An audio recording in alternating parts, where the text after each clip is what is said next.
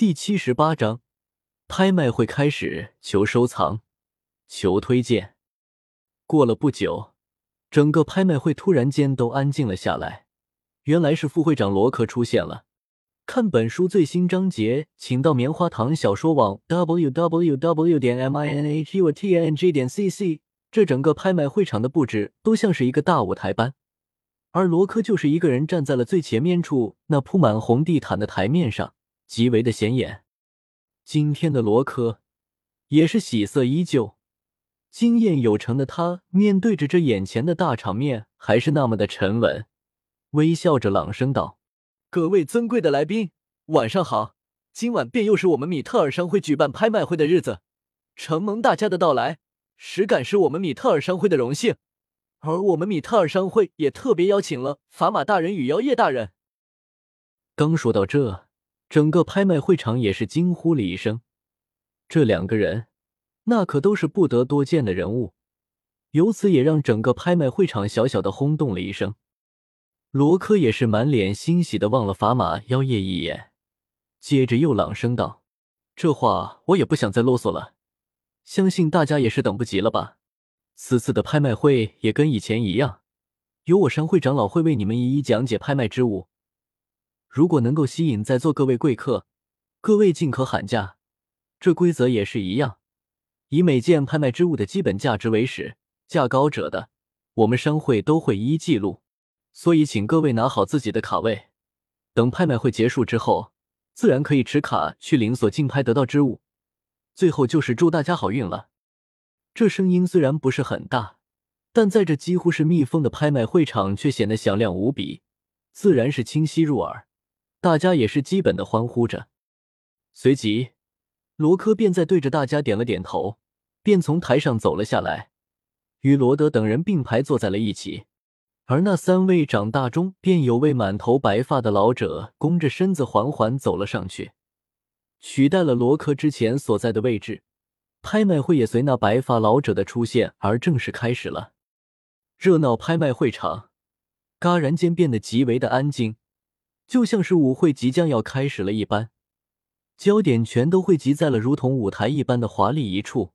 www.minhutng.cc 超多好看小说。这时在众多眼光的注视之下，那老者走上了台面上之后，身后便有道红帘盖了下来，而那老者便站在了红帘之前，随即便对整个拍卖会场的所有人朗声说道：各位贵客晚上好，相信这次来我米特尔商会拍卖会场的都是具有实力的人，老夫也希望这次拍卖会能够完美的结束。话也不想再多说，规则还是一样，拍卖物品会一一向大家展示，而至于所竞拍的价格，最低限制都是为金币。老者继续严肃地说道：好了，如果大家都觉得没有问题的话，那老夫就宣布这场拍卖会正式开始。话音刚落，整片拍卖会场便是顿即一片欢呼，接着在台面上的光线突然一暗，依稀可见那红帘被慢慢的往两边分开，接着便是一道夺目的绿光闪耀了起来。众人不由一惊，纷纷好奇的往那绿光中望去，便看到了在红帘拉开之后，有位白色长衣的貌美女子走了出来，手中还横持着一道法杖，那法杖极为的精致，接近2米之长，杖身布满了精壮条纹，通体为暗绿之色，在法杖的顶部更是镶嵌着一块巴掌大小的绿橙橙核。感受着法杖周身散发的木属性生命力，再配上了这貌美的女子，看得大家也是心动不已。片刻，那貌美女子便横持着那法杖站在了最显眼的地方，也是让总体所有人都能看得清的角度。接着那老者便也将身子移至了那貌美女子的身前，即对所有人说道：这件武器名为生命之杖，属下品玄器，生命之杖上的魔核是3级魔兽木蛇的魔核，原为帝国斗灵强者伍月特的武器，可惜一代强者莫名死去，而我们商会有幸可得，自然不愿独占此物，如给真正能者，才不至于生命之杖成无主之物。凡是持有此杖，如同掌控了自然木的力量，可以借助木属性的能力释放强大的生命力恢复伤势，以及用木属性帮助炼药。底价为5万金币，如有喜欢者，现在可以竞拍。斗气大陆上的武器同样分为天、地、玄、黄四等，最高天气，最低黄气，每个等阶又分为上品、中品、下品。话音刚落，便先有人喊出了5万金币的价格。我出60000，我出7万金币，8万金币。一波接一波，一处换另一处，这竞争也是非常的激烈。但这价格却是在不断的飙升，整个拍卖会场也是显得非常的激烈。不过对于上层的贵宾房却依然没有什么动静，看来这等物品还没引起那些人的心动。萧协对于这种低级的武器也看不上眼，自然没有浪费时间参加竞价。贵宾包厢里，萧协一边吃着亚非亲手喂的水果，一边在亚非的郊区上上下其手，弄得亚非气喘吁吁的。往后拍卖的东西也会更加的好，所以第一次的竞拍还是没有那么的激烈，一直没完没了。最终以12万金币的价格终于被拍卖得主，那老者也是显得极为的开心，毕竟第一个拍卖会能卖出如此的价格也是非常难得了。而且下面像这种品级的武器还是有许多的，而接下来的这几件拍卖物品也是属于一些不同属性的武器，也是由貌美女子所搭配。再就是那老者淋漓尽致的讲解，在口沫横飞的同时，这整个拍卖会场的竞争也是越来的越激烈。虽然这些拍卖的都还是属于相差不远的武器，但这竞拍的价格却还要变得越来的越高。这拍卖的价格得到的越高，那老者的脸色也是越来的越高兴。